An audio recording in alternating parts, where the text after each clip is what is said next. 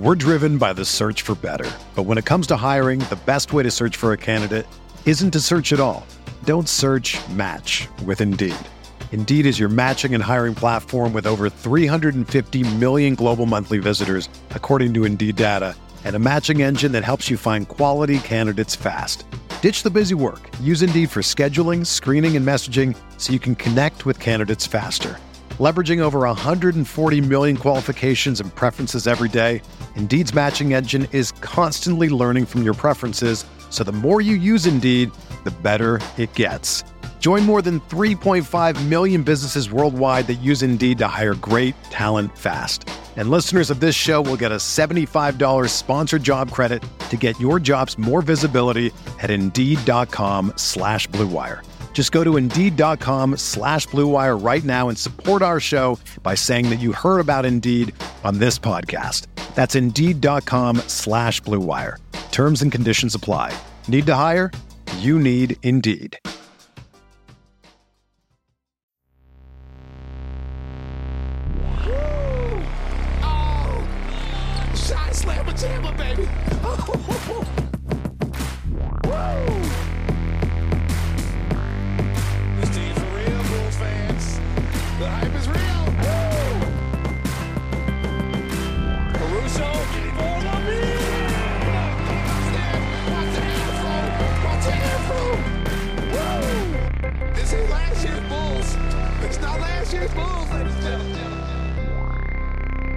Welcome to Cash Considerations, a Chicago Bulls podcast. We're part of the Blue Wire Network.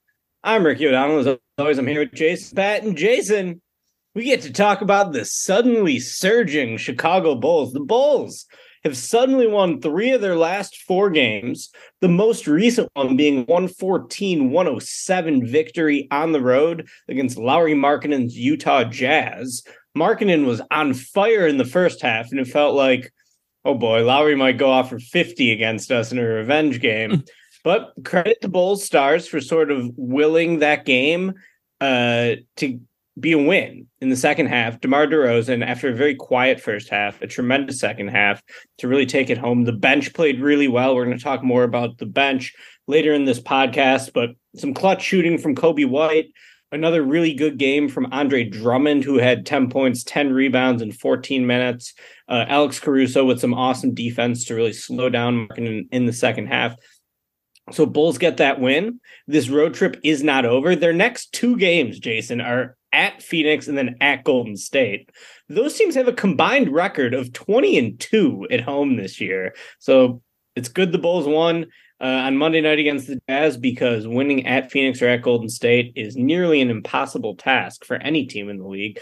And then they close the road trip with a game against the red hot Sacramento Kings. The Kings, uh, maybe not red hot. They've anymore, fallen off a little bit. Team. Yeah. They're a solid team. One of the best offenses in the NBA. yeah. Kings are solid. So while there is uh, you know, some some more positive some more positivity around the Bulls, uh, they're nine and eleven overall. And if the season ended today, they would miss the play-in tournament. They'd be the 11 seed in the East, and we would be crossing our fingers for some ping pong luck uh, to maybe land Victor Wembanyama or Scoot Henderson. So we're going to talk about the recent games. The win against the Bucks was, you know, probably the best game of the year. I saw someone say it was the most thrilling regular season game across the entire league. Uh, one of the writers in the SB Nation network said that, not unbloggable. So that's great. What a win that was. Uh, we're going to talk more about all that. But first, Jace, we have a secret extension to talk about. Billy Donovan, it was reported today, apparently tacked on a few more years to his contract.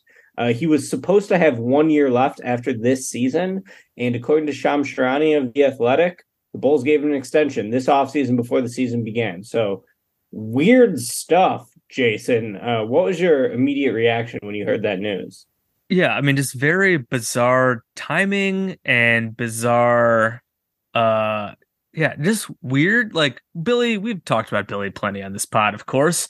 I think we both think that, and a lot of I think people think that like Billy falls into that, like that mid level of you know just a solid coach. Players seem to like him, all that stuff. Uh, not great. He's not terrible. He's certainly better than the Bulls' last coach, but he's solid and. uh So like whatever, like I don't feel strongly about them actually giving me an extension. It does it does seem a bit unnecessary and maybe a bit early.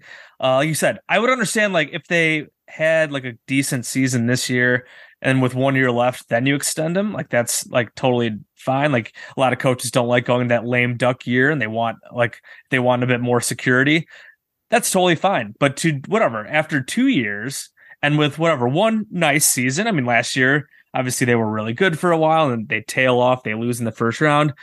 Uh after one year like that, it just seems like maybe a bit premature. Uh, I know, like whatever, him and AK are boys now, and ownership, I'm sure, is thrilled that they got back to the playoffs to get two extra games of home playoff revenue. Um, and they seem to be satisfied with what's going on. It just does seem like a bit premature.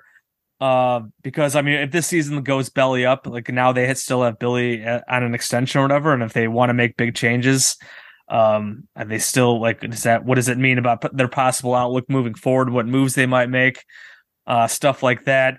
I don't know like I said, I think Billy's fine. I don't like hate that they gave him an extension. I know some people were like very upset with it. Like ultimately, I think it's like whatever. Like I don't think like firing Billy would be would do much. Like I don't like may like if things went really bad, we have talked about like is that going to be like could he be a scapegoat? Maybe. I would assume that's not going to be the case now that the fact that they extended him.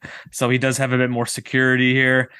Uh, in terms of like the timing, again, the timing is very strange. They get off to a six and ten start, and now they win three out of their last four with some huge wins over Boston, Milwaukee. This last win against Utah was their first win in Utah in like six years or some shit. Like, is this a uh like they were like they were hearing the, the rumblings about fan dissatisfaction with Billy, and they're getting out now they're like leaking this like, oh no, we're fine with Billy. He's great. Like he's he's totally fine. We gave him this extension. Blah blah blah blah blah. I know our guy Kevin Ferrigan mentioned in our group chat like he thinks it's preemptive because he thinks the rest of this road trip won't go great, and like they think, and they're getting out ahead of this. Like, oh, like they're not going to fire Billy even if the rest of this road trip goes poorly. I'm not sure if I subscribe to that, but it is very interesting timing that first of all, I guess they didn't announce it when it happened. Like, why wouldn't you just say, "Hey, we extended Billy Donovan"? Like, we had this, we made the playoffs for the first time in four years. We extended our coach. Like, I think still some people would still be like upset about it because it's not big Billy fans. Fine, but like, still, like, whatever. Get prop up your coach. You gave him an extension. You're and you're rewarding him to like not do it and not have it leak a quarter of the way through this season when they're nine and eleven is just kind of very bizarre. It's very Bulls, very Dorfian. Uh, like I said, I'm not like again not upset about it because I think Billy's fine, but like just strange. Yeah, to do it going into his second to last year is just real weird. Like it would make sense to not want him to be a lame duck coach entering his final season, but guess what, Bulls?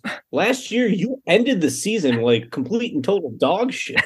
so why would you rush to give him a contract extension after the way the last two months in the playoffs went last year. Everything before that was wonderful. And certainly, like, Donovan brought a lot of just professionalism that the Bulls completely lacked under Jim Boylan, under Fred Hoiberg, too. Again, that was the lowest bar ever to clear. Correct. And I think this year we're looking at Donovan with a more critical eye uh, for all the talk in the preseason about Billy Donovan sort of changing his offensive systems, the Bulls shot profile is still really similar. They don't take any threes. They lead the league. They're like literally dead last or second to last in three point rate. Uh, they take more long twos than any team in the league. Now, part of that is you got to coach to your talent, and DeMar DeRozan it's is the, most talented player on the team. He takes a lot of mid range Yeah. shots, uh, and then in terms of the like the transition attack, that has remained mostly steady without Lonzo. So perhaps a bit encouraging there, but to really get back to your identity, you know, you need the talent to pull that off, and Lonzo's a big part of it.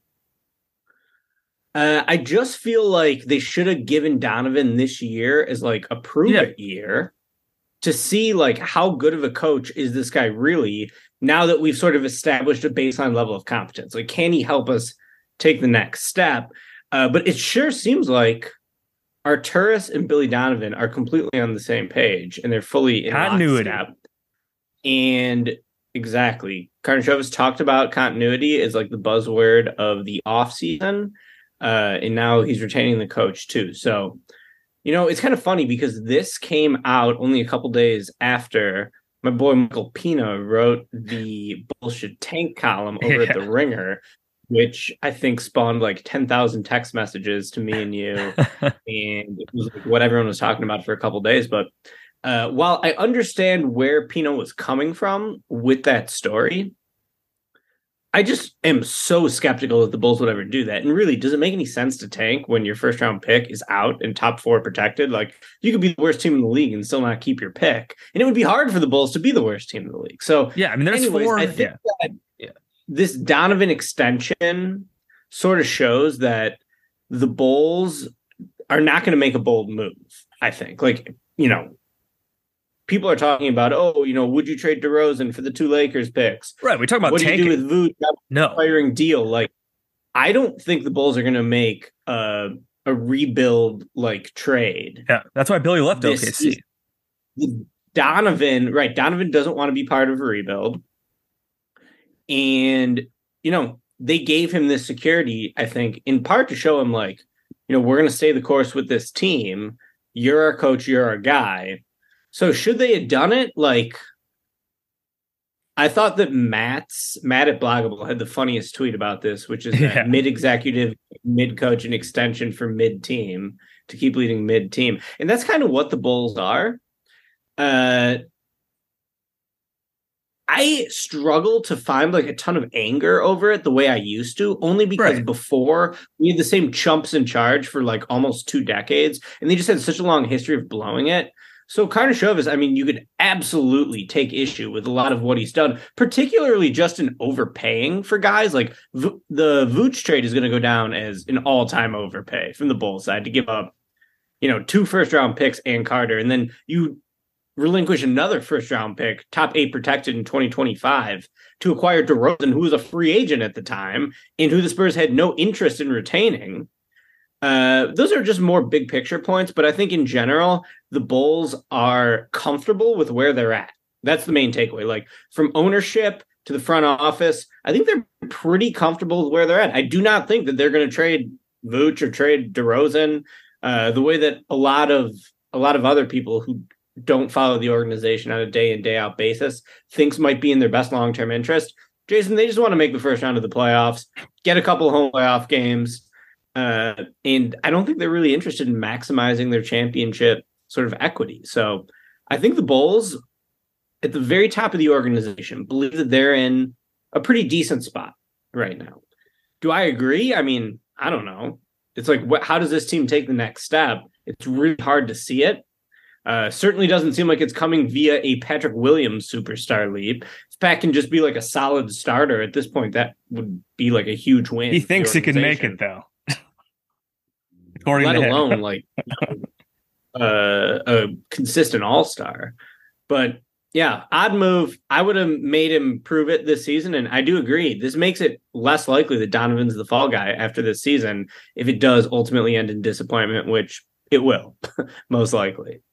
Yeah, uh, and you talk about the, that tanking article. It definitely was whatever. There was plenty of talking points about that, uh, and I like and we've talked about it sometimes as a little bit as well, like where they should go, especially when we were talking a few weeks ago about like when they were six and ten, should they push the panic button and all that? Uh it is just like a weird obviously that with Wemby there at number one, like it's an intriguing option to want to tank and all that kind of stuff. And like also the headline of that article, I feel like did not do it any favors, like calling the Bulls the most depressing team in the league.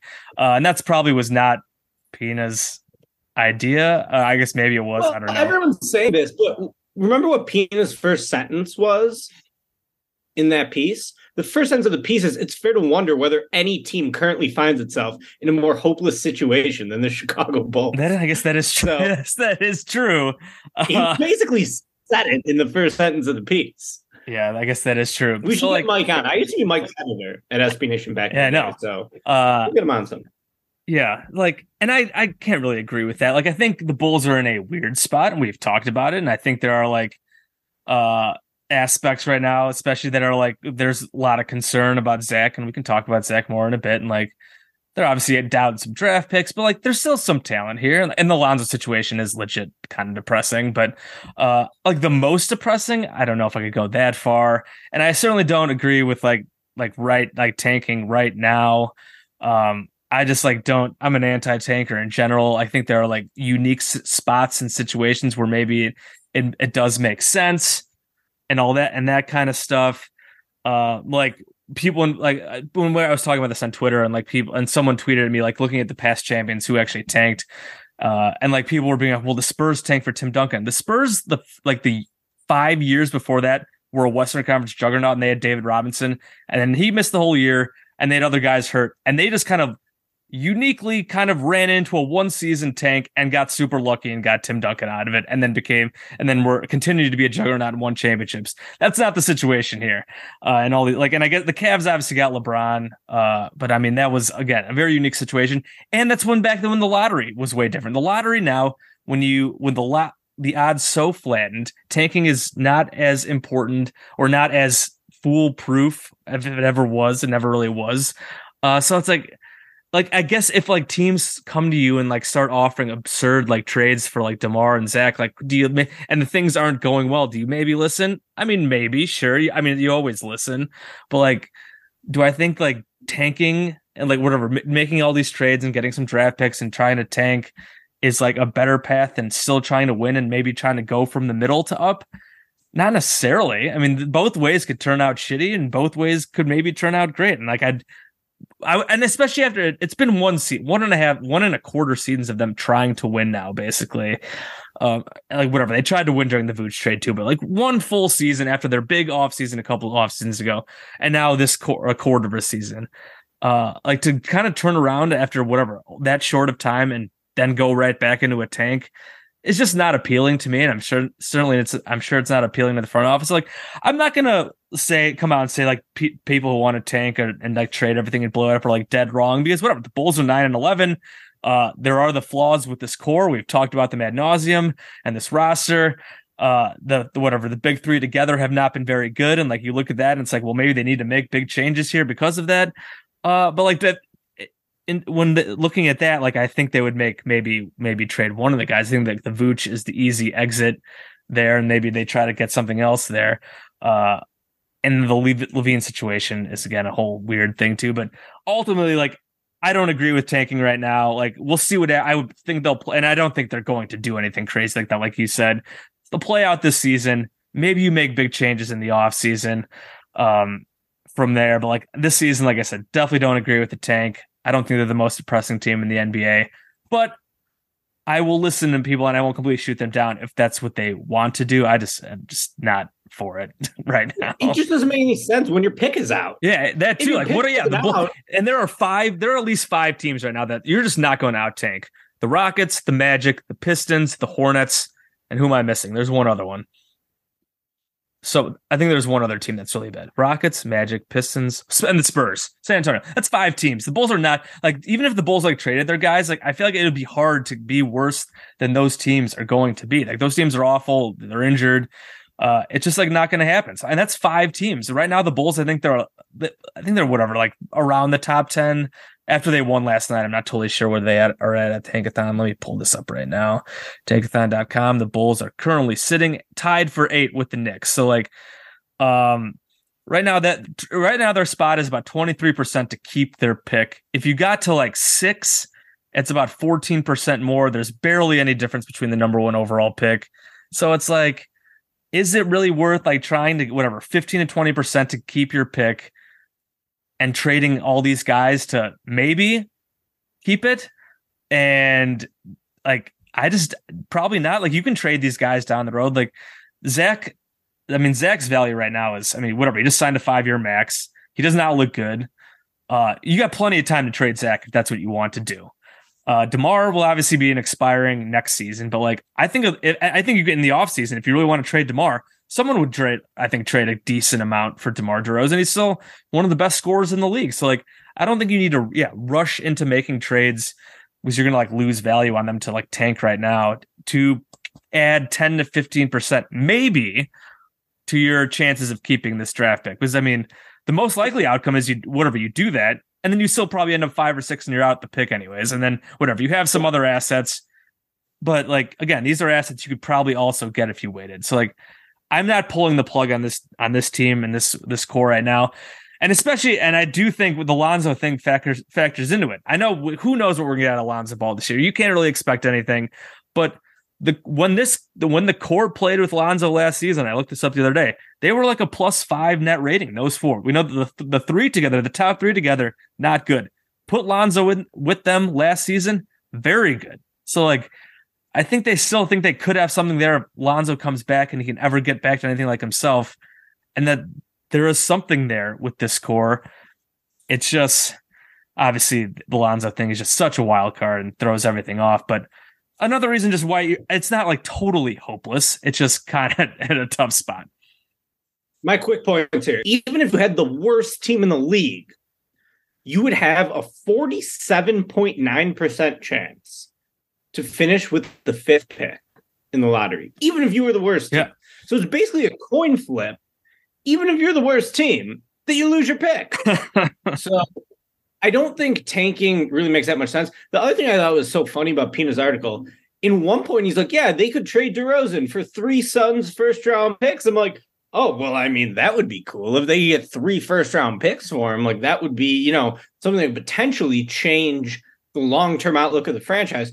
He's like, "Or the 2028 Clippers pick."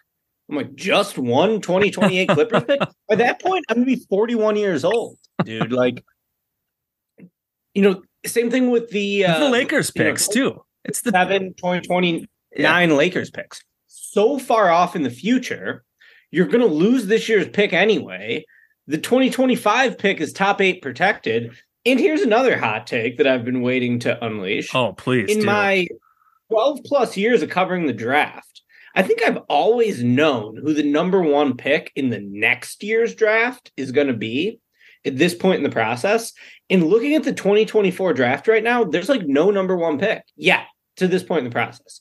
Someone will emerge, and I'm sure it'll end up at least being a decent class. But I got to say, the 2024 draft right now looks pretty weak. And that would really be what you would have your eye on if you were to make a tanking move, because you'd be maximizing the value of your own pick. Yeah.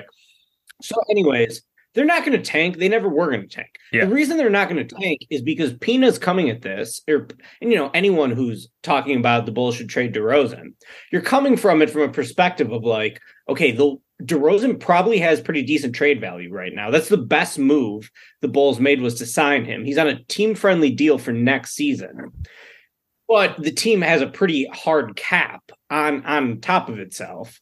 Uh, with the current setup of the team, like the best they could realistically hope for is winning one playoff series, even that's super unlikely. So you would be like sort of maximizing DeRozan's trade value when the current team doesn't have much upside. Uh, but like the goal there would be to gain more championship equity. Like you'd have a clear path to maybe building a championship team at some point. Right now, the Bulls are a decent team. They have no path to a championship. But the thing that I keep saying is that I don't think ownership really cares about championship equity. Why? Because they never let him spend into the luxury tax. Because I think they hired Karnisovas uh, because he s- told them that he would get them back to the playoffs, get them back to respectability. In every Michael Reinsdorf interview, he always talks about just wanting to make the playoffs. So I think that you know what the Bulls want to do is be a team that can say, okay, we went to the playoffs nine years out of ten or something. You know, we're consistently a factor in the Eastern Conference. Uh, for fans, that's pretty disappointing. But here's the thing, dude. That treadmill of mediocrity really gets started after you've made, you know, three, four first round appearances and still can't break through. The Bulls have made one. Uh, the team coming into this season was still like there's still like some moving parts to it. We didn't exactly know what Ayo was going to be, what Pat was going to be, uh, even if we didn't think they had much upside. And then you know Lonzo, what's he? He's still like 24 too. Uh, potentially, he's their best trade chip long term. One of them at least, him and Zach, if he can get back to being the best version of himself. Both of those guys would have trade values at like their absolute lowest right now. So what the Bulls are really going to do is try this out, try to make it to the playoffs, and see if they can be viewed as an up and coming team. Yep. Obviously, uh, there's a lot of pitfalls to this plan. And right now, if the season ended today, the Bulls would not even make the play in tournament. Given their record in clutch situations, clutch games already, like it's it's probable that the Bulls are gonna have to go through the play in tournament to make the playoffs, right? Like the number six seed already is slipping away pretty quickly, even though it's not even December yet as we record this podcast, just because after the win last night, I believe they're what, two and eight in clutch Yep. games, like game had five points in the last five minutes. So those are a lot of coin flip games that have already gone against them. Now, as we transition more into the team on the court, I believe the Bulls have played the toughest schedule in the NBA. They're number one in the strength of schedule metric uh, at Basketball Reference.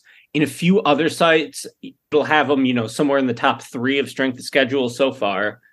And they have mostly been competitive. Uh, we did a live podcast after that Celtics win. That was an absolutely thrilling win over Boston to start last week. To follow that up with a win over Milwaukee, 118 113, was just a really inspiring victory by the Bulls. Now, I don't think it really changes anything about their long term outlook, but just in terms of the team trying to stay in the playoff hunt, Yep. that was a huge win. When you factor in, you know, last year this team could not beat an elite opponent at all. They were getting steamrolled by any great team they faced. Two wins against the Celtics, now a win against the Bucks as well. Pretty encouraging. And what the really need to do is win some coin flip games. And a coin flip game was the one against the Jazz last night. Going on the road against Utah, Utah is a team that's probably just as good as the Bulls, honestly, even though Utah expected to be among the worst teams in the league. They got some real talent on that roster. They are Now, they are starting to fading a bit here A little bit. without Yeah, they're starting to fade a little bit. Yeah. They're starting to fade for sure.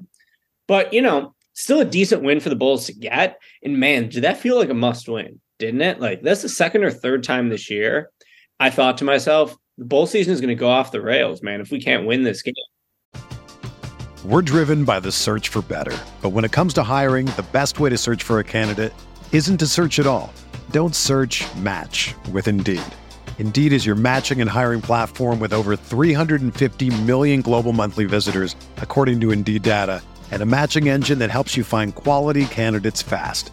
Ditch the busy work. Use Indeed for scheduling, screening, and messaging so you can connect with candidates faster. Leveraging over 140 million qualifications and preferences every day, Indeed's matching engine is constantly learning from your preferences, so the more you use Indeed, the better it gets. Join more than 3.5 million businesses worldwide that use Indeed to hire great talent fast. And listeners of this show will get a $75 sponsored job credit to get your jobs more visibility at Indeed.com slash Blue Wire. Just go to Indeed.com slash Blue Wire right now and support our show by saying that you heard about Indeed on this podcast. That's Indeed.com slash Blue Wire. Terms and conditions apply. Need to hire? You need Indeed. If you're a basketball junkie, then you know there's no better time of year than the NBA playoffs. Twice a week, JJ Redick is cooking on his podcast, The Old Man and the Three. He has guys come on in all stages of their careers to talk about the league and share stories you won't hear anywhere else, including Devin Booker on why he talks so much trash, Ray Allen's epic free throw competitions with LeBron in Miami, and the moment Tyrese Halliburton knew Pascal Siakam would be a good fit in Indy. In addition to player interviews, every Monday JJ breaks down the top three things happening around the NBA with unmatched analysis, not outlandish takes, and is often joined by masterminds of the game like Tim Legler to dive deep on rookie reports, trade breakdowns, and why is mean mugging now a tech. You won't find another outlet that covers the game as comprehensively and with such insight as JJ does it on The Old Man and the Three. Make this your companion podcast during the playoffs. Listen to The Old Man and the Three ad free on Wondery Plus or wherever you get your podcasts. I mean, especially, especially after the Thunder loss. So they win, they beat Boston, they beat Milwaukee. It's like, and I said after the Milwaukee win, it's like, all right, this is great, best win of the season. Now you got a feisty Thunder team on the road. They've had Bulls have had weird games in OKC in recent years, like big blown leads, stuff like that. they come out what I think they made like their first eight shots. It's like, all right, Bulls gonna cruise to victory. What do they do? They fucking lose in overtime. And it's like, here we go again, like another clutch coin flip cl- clutch loss. Uh, and it's like, all right, like now they have to go to Utah, and they go to Phoenix and Golden State. And it's like, here we go again. So that's and they go down. What I think they were down by as many as eleven against the Jazz in the first half. Lauri on fire, uh, could not miss in the first half. Twenty four points in the first half. Bad defense. I mean, just letting him take easy practice jumpers. It was not a good game for Patrick Williams. Con- constantly losing Lauri on the perimeter and just the team defense as well. I don't want to put it all on him. Bad defense against the Jazz in the first half. Second half, they start. They start. I, th- I think you m- mentioned that they like put Caruso on him uh, just like making sure you stick to Lauri, not giving him wide open looks. The Jazz start missing some shots. They start for uh, committing bad turnovers. The loss of Mike Conley is coming through really strong for them. They've lost five in a row. I think that's since he's been injured. You can just see their point guard play is not good. They're trying to rely on Jordan Clarkson to play point guard he is not a good point guard. He's a he's a microwave scorer. That's what he's always been. That's what he's good at. He also shot like shit yesterday, so that helped. Talen Horton Tucker is fucking terrible off the bench for them. He had an awful game for them. He can't shoot. Horrible decisions. Chicago guy. He was an Iowa State guy too, right? Talen Horton Tucker. He is uh he's not good. He's very bad. Uh, he, he was very bad last night. Looking at his numbers, it's like the same as it's been. He's one of the worst shooters in the NBA uh, for a guard. He's just and he's he had a horrible game last night. So they and I think they also played like Nickeil Alexander Walker off the bench as a guard, and like, he's fine. But really missing Mike Conley, kind of getting their offense into into their sets, and we saw that in the second half. The Bulls just kind of they took away Lauri. Uh, they gave up still a few too many open threes, but like overall, like Kelly Olynyk got some open threes. Malik Beasley luckily was bricking a bunch of his open threes, but the Bulls took some stuff away from. They took they t- they shut down Lauri in the second half. Jazz started turning the ball over. Bulls got some big turnovers. As poorly as Pat played overall, huge steal. The when the Jazz had cut a lead, it looked like the Bulls were going to run away. Jazz cut the lead back down to four with a few minutes left.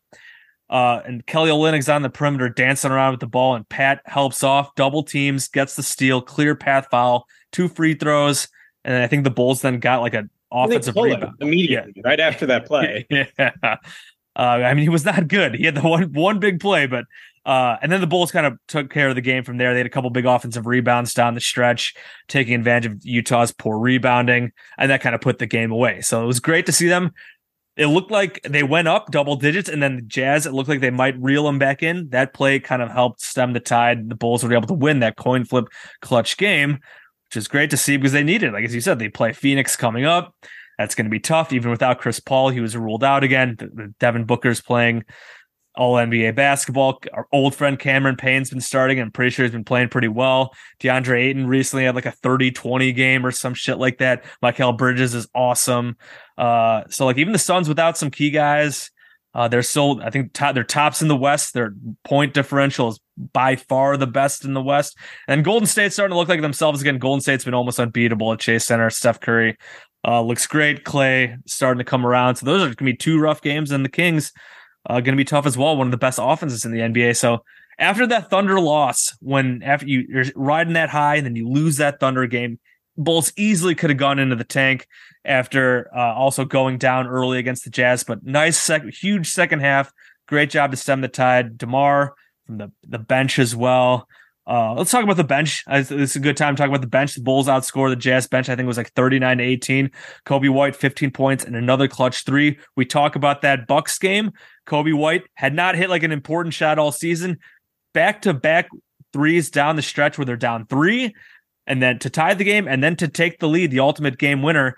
Uh, great stuff. Great job by Demar finding him. It was that happened in both games. Demar getting uh, double team to him kicking out to Coby for these open threes. That's basically what Coby's out there for. Coby Coby is out there as that release valve and to knock down open threes. They basically got one job. He was not doing it. He sometimes he we we know he's gone through these stretches where he just can't hit shots, and the Bulls easily could lose that game. Coby White bricks threes like he often did against Milwaukee last season. Bulls lose that game in Milwaukee. He comes up big in that one. He comes up with the clutch one last night against Utah. And now the key with Coby is just finding the consistency. And that's what it's been the key with him his entire career. He has these stretches, these couple games, these couple weeks where he shoots like 50 or 60% from three and then he goes a month where he shoots like 25 or 30% from three. Can he be consistent? Uh, it's good to see him kind finding some confidence. He had some really strong finishes yesterday as well. So it wasn't just shooting threes. He's also battling defensively. He was battling defensively in that Bucks game too. I think he had one play where he kind of like kind of stopped Giannis, whatever you want to call it. Uh, so some good Coby White stuff. Saw Dragic and Drummond find their connection again. They they've kind of slowed a they kind of slowed down a little bit recently. Dragic, especially, he had that injury, uh, but he they had some nice lobs, a nice connection again last night. We saw uh, Andre Drummond get a double double, like I said, in like whatever 14, 15 minutes. Uh, some big plays there. So the bench played a huge role last night. And Bulls bench is it's going to be important for them to continue playing well because again, if the starters continue to be mid, uh, the bench coming in and giving huge minutes is is very important. Yeah, I think you know Coby was due for some positive shooting Yeah. regression. because I saw a stat a few games ago that like he among the worst shooting splits in the entire league. His three point percentage was down to twenty nine percent, and now after a couple of hot shooting games, he's up to like thirty four percent, thirty five percent. Around his career, head like you know Coby can shoot. Coby's like one of the few guys on this team who you can count on to make a three.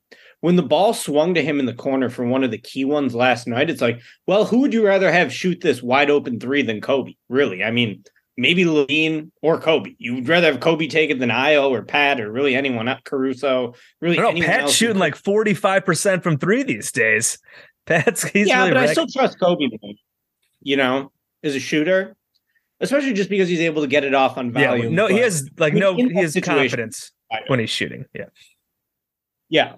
Um so the bench continues to be really good for the Bulls. As you said, the Drummond Dragic contributions have felt a little quieter lately because of the Dragic injury. Drummond, you know, a little bit in and out of the lineup since his hot start early in the season. That was a game that I thought Drummond dominated. Yeah. 10 points, 10 rebounds, 14 minutes. Just like he's an elite backup center when he's playing the best version of himself. And he even had what I would consider to be an all time classic Andre Drummond play where he gets the steal, goes The coast Euro to coast, step. Euro step at the basket, finishes for the layup. That was hilarious. Andre Drummond believes he is the world's largest guard. In that moment, he actually got to show off some of his talent. So that was good to see. Caruso continues to be a total Superman. monster.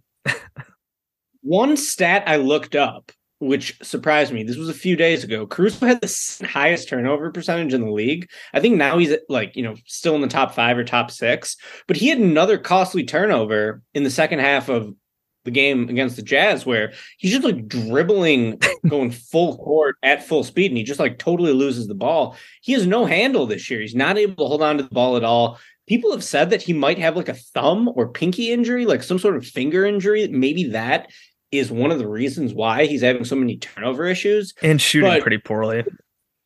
At the same time, the dude could play with, you know, five broken fingers and probably still be an elite defensive player because uh, he's just such a monster defensively. His communication is as good as ever. He's able to slide up and guard bigger dudes, I think, as well as any guard in the league. You saw it in the second half yesterday.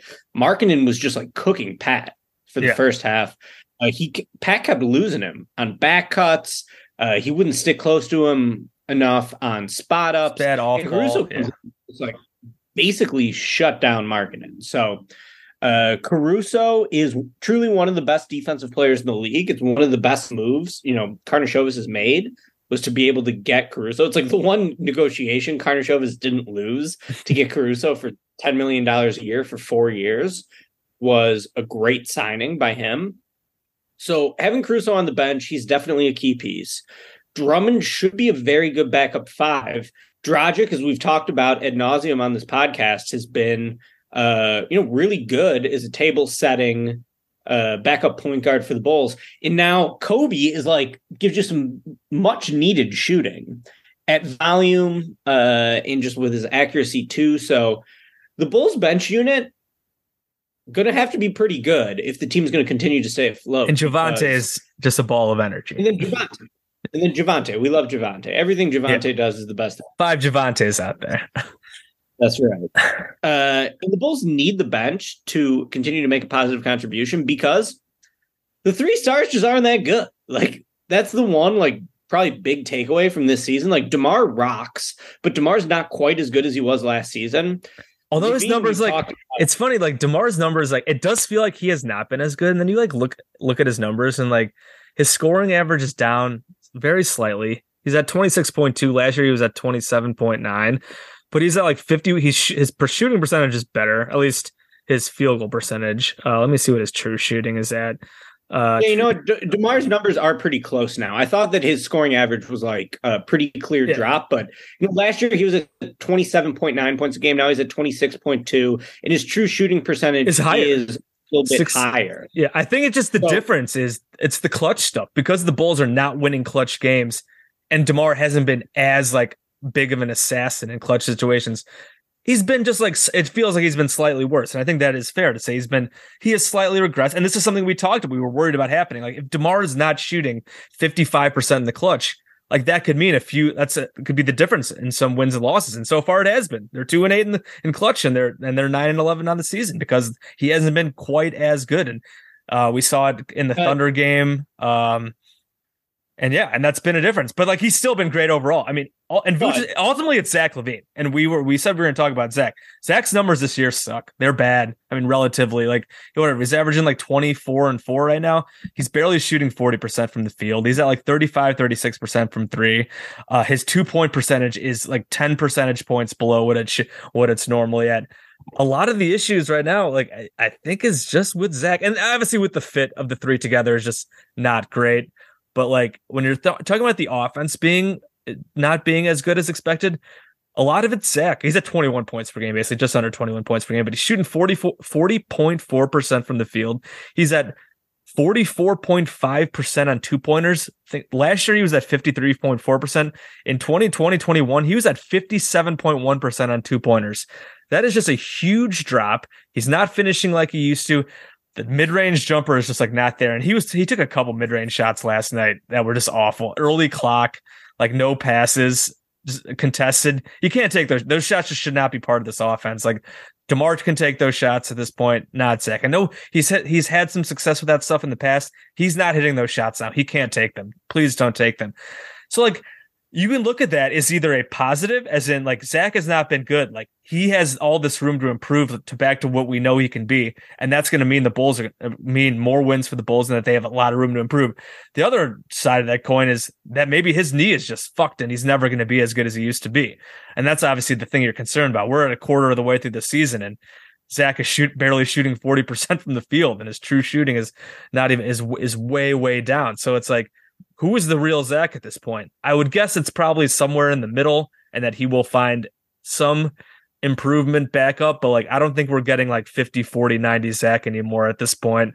Uh, which which is basically what he was a couple years ago, and obviously that was also has the caveat with being in the COVID year with no fans. But even like last year, I mean, Zach was having a great year last year. He shot almost forty eight percent overall, thirty nine percent from three.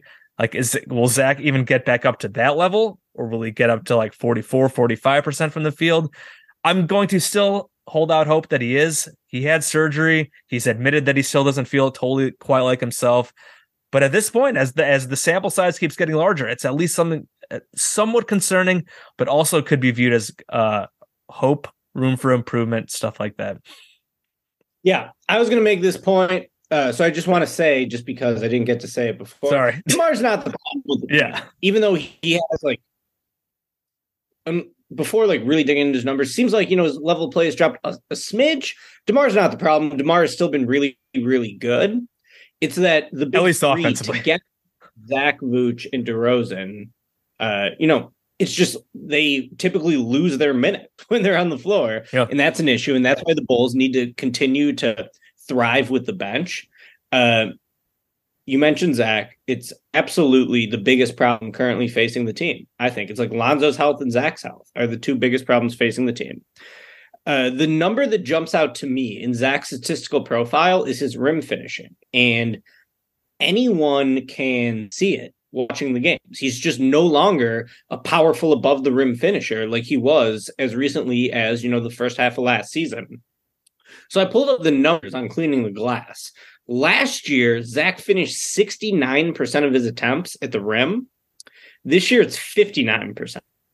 So when you think about LaVine, like he's always had his issues with like decision making and seeing the floor as a passer. Obviously, he's never been a great defensive player. But the reason he's been a really good NBA player, two time All Star, and someone who deserved a max contract this offseason, which he did, is because he's excellent at getting to and finishing at the rim. And he's excellent at shooting three pointers. So you really need those two parts of his game. You need like the elite finishing and the elite shooting. Now, Zach has not had the elite shooting. And in fact, his 59% at the rim this year is in the 40th percentile of all wings. So he's a below average finisher for his position at the rim right now.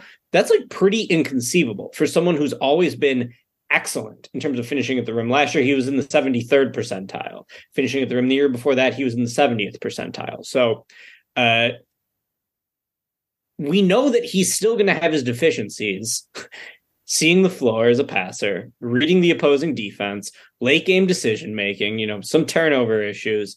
Still not a plus on defense, but he was still worth it despite all that because he could get to the rim and finish at the rim like a monster and he could bomb threes. Now he can still bomb threes.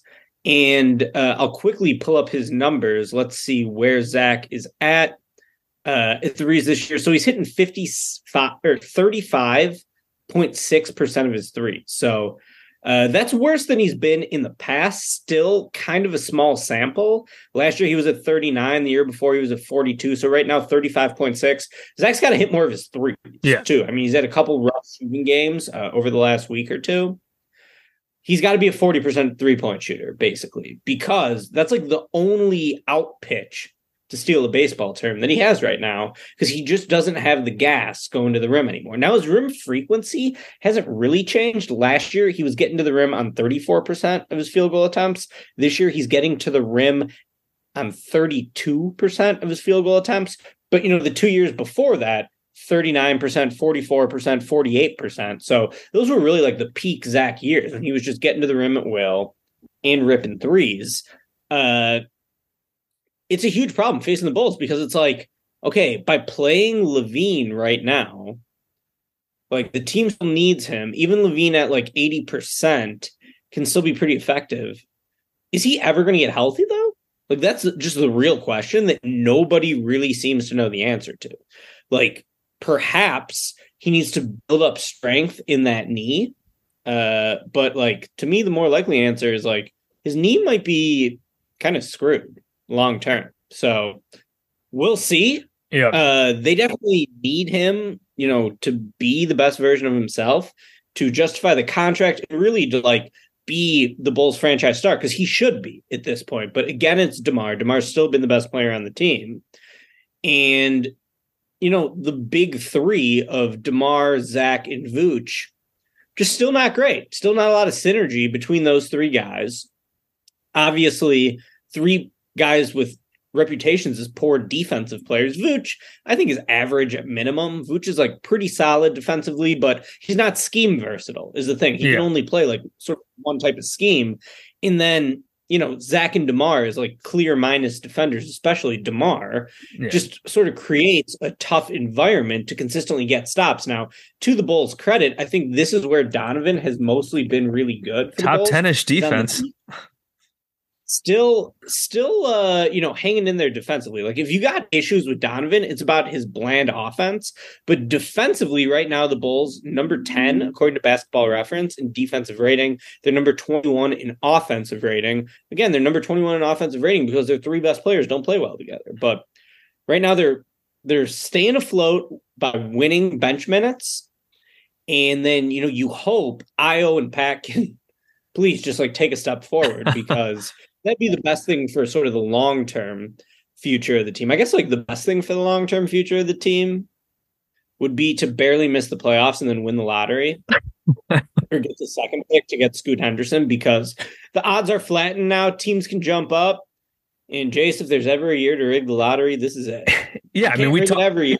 we- we talk about the tanking thing earlier, and I meant to bring this up earlier. It's like, I mean, the Bulls could just play this out and possibly just miss out on the playoffs and maybe they get lucky and they win. Like if they if they kept this core and then somehow were able to add Wemby or whoever Scoot or whoever else like in that top four, like uh that'd be great. Then you still have your star a few star level players and then you add your star blue chip prospect and then you do whatever else and maybe that it goes from there. But uh yeah, who knows? Um, you got anything else? I think we we've touched on basically every, everything here. Yeah, I think so. Yeah, let's see. We talked tanking So- the last few games. Yeah, go ahead. I'm just going to look at the upcoming schedule at Phoenix, at Golden State, at Sacramento. Then the road trip's over. Okay, December is when the Bulls really need to start to make their move. I think to like, okay, finish that month above 500, a few games above 500 at least. Here's the schedule after you get back from the road trip. Again, you're opening the month at Golden State on Friday, then at Sacramento on Sunday. Then you're home against Washington, home against Dallas, at Atlanta, home against the Knicks, home against the Knicks again, on the road against the Wolves, who are now without Karl Anthony Towns, on the road against the Heat, who, you know, they don't look like world beaters this year, on the road against Atlanta, on the road against the Knicks. So another four game. I mean, these are all the teams- of- These are all teams that are right around them in the standings, like right around 500. The Hawks have fallen back. The Knicks, I think, have the same record as the Bulls. Timberwolves have been puttering around, and they lo- just lost KAT, as you said. Uh, yeah, these are games you got to, especially these home games, like that, like, like that home stand, the duo Knicks games. Win both. Got to go win both those games against against the Knicks. Uh, I don't know that's I know it can be hard to beat to beat this, the same team twice, like back to back, but uh, the Knicks just aren't that good. I know like Brunson's been really good, but like these are a lot of just kind of toss up games that you got to start winning more than you're losing them uh, to make some hay in the standings. And then they close the month versus Houston, versus Milwaukee, versus Detroit, versus Cleveland. So, uh, and then you know you go into January from there, and the January schedule looks pretty favorable too. So you would hope if the Bulls are going to make the move, they've played a really tough schedule so far. Now I expect them when this road trip is to be over. Like if they go three and three on this road trip, that would Greg, be dope. Give me one more win out of these three. Like you expect them to lose at Phoenix and Golden State. Maybe you beat the Kings. Maybe they whatever. Maybe they, we didn't think they were going to beat Milwaukee. We didn't think they'd beat Boston again. Uh, I mean Boston. They've blown Boston out twice, and Boston has basically blown everybody else out. They played three games against Boston, two wins, one close loss, and Boston is basically beating everybody else's ass except for Cleveland. Like incredible that the Bulls won those games and the, the Milwaukee win. So like they've shown they can compete and win some of these games against top teams. So like I don't want to say they can't win any of these games. So like, but yeah, out of these next three, give me one. Go one and two. I'd be fine with that. If they win Then somehow win two, under. ecstatic. Yeah, if they can win one, and the Kings game is probably the game they could win, but you know, they're not going to be the favorites in that game. No. The Kings are going to be the favorites. But uh they'd be three games under if they can win one. If they lose all three, they're four games under. And really that's Five games. If they lose all three, they'd be nine. They'd be nine and fourteen, which would be Okay. tough. Yeah, the stupid Thunder game and the stupid Magic game. yeah. And then if you want to go back to the second game of the year, the stupid Wizards game, when the NBA, you know, put out in the two minute report that DeRozan did get fouled on his last attempt, which could have given him free throws to win the game. Those are really weighing down the Bulls record right now. And, you know, when you're talking about a team that was probably going to win between like 40 and 46 games, maybe, like those close losses, so many close losses like this, especially to bad teams, teams that you should definitely beat, teams that don't even want to win entering the season, uh, those stick and they put a handicap on like just how good this team can be this year. So Bulls are definitely in a little bit of a hole. Give me one more win against the Kings, and then you got three and three on the road trip. Hopefully, they don't get blown out against Golden State like they usually do. Normally, Yeah. the Warriors, when the Bulls play in Golden State, it's usually a runaway victory for the Warriors. But I'd like to see them sort of hang in there. I mean, the Suns don't shoot a lot of threes either, just like the Bulls. And against the Jazz, you know, on Monday night, the Bulls won a game where they went six of twenty-two from three. And like Jazz, horrendous. Yeah, the Jazz at 19 So- threes. The Bulls still won that game. So, you know, can we get an outlier hot shooting game to win one more game on this road trip? That would be nice to see. Uh, but, you know, we've been saying it all month, Jace. It's about treading water right now. Toughest schedule in the league. You know, they wouldn't make the play in if the season ended today, but they're not too far out of it. So just got to keep, got to keep trying to stay afloat. Yeah. I mean, outlier And hot shooting game is how, yeah. Out, outlier hot shooting game is how they beat Milwaukee. They hit, I think, 18 threes that game. You had the Coby and Vooch string of clutch threes down the stretch, and that's it's a good way to win games when you're not as you're not as good as your opponent. So maybe they can grab another one of those somehow and they'll get lucky. I don't know. But yeah, that's going to do it for us here at Cash Considerations, a Chicago Bulls podcast. Three games left on this road trip, as Ricky said. As always, shout out to the Blue Wire Network. Please, if you like what we're doing here at Cash, go check out all the other great pods on the Blue Wire Network as well. For us here at Cash, please rate and review us. Give us those five star ratings. We're on Apple Podcasts, Spotify, Stitcher, Google Podcasts, all those good places. You can follow us on Twitter. I'm at Bulls underscore J. Ricky is at SBN underscore Ricky. That's going to do it for us here on this episode of Cash Considerations, a Chicago Bulls podcast. We will talk to you guys next time, probably after the end of this road trip next week. This ain't last year's Bulls. It's not last year's Bulls, ladies and gentlemen.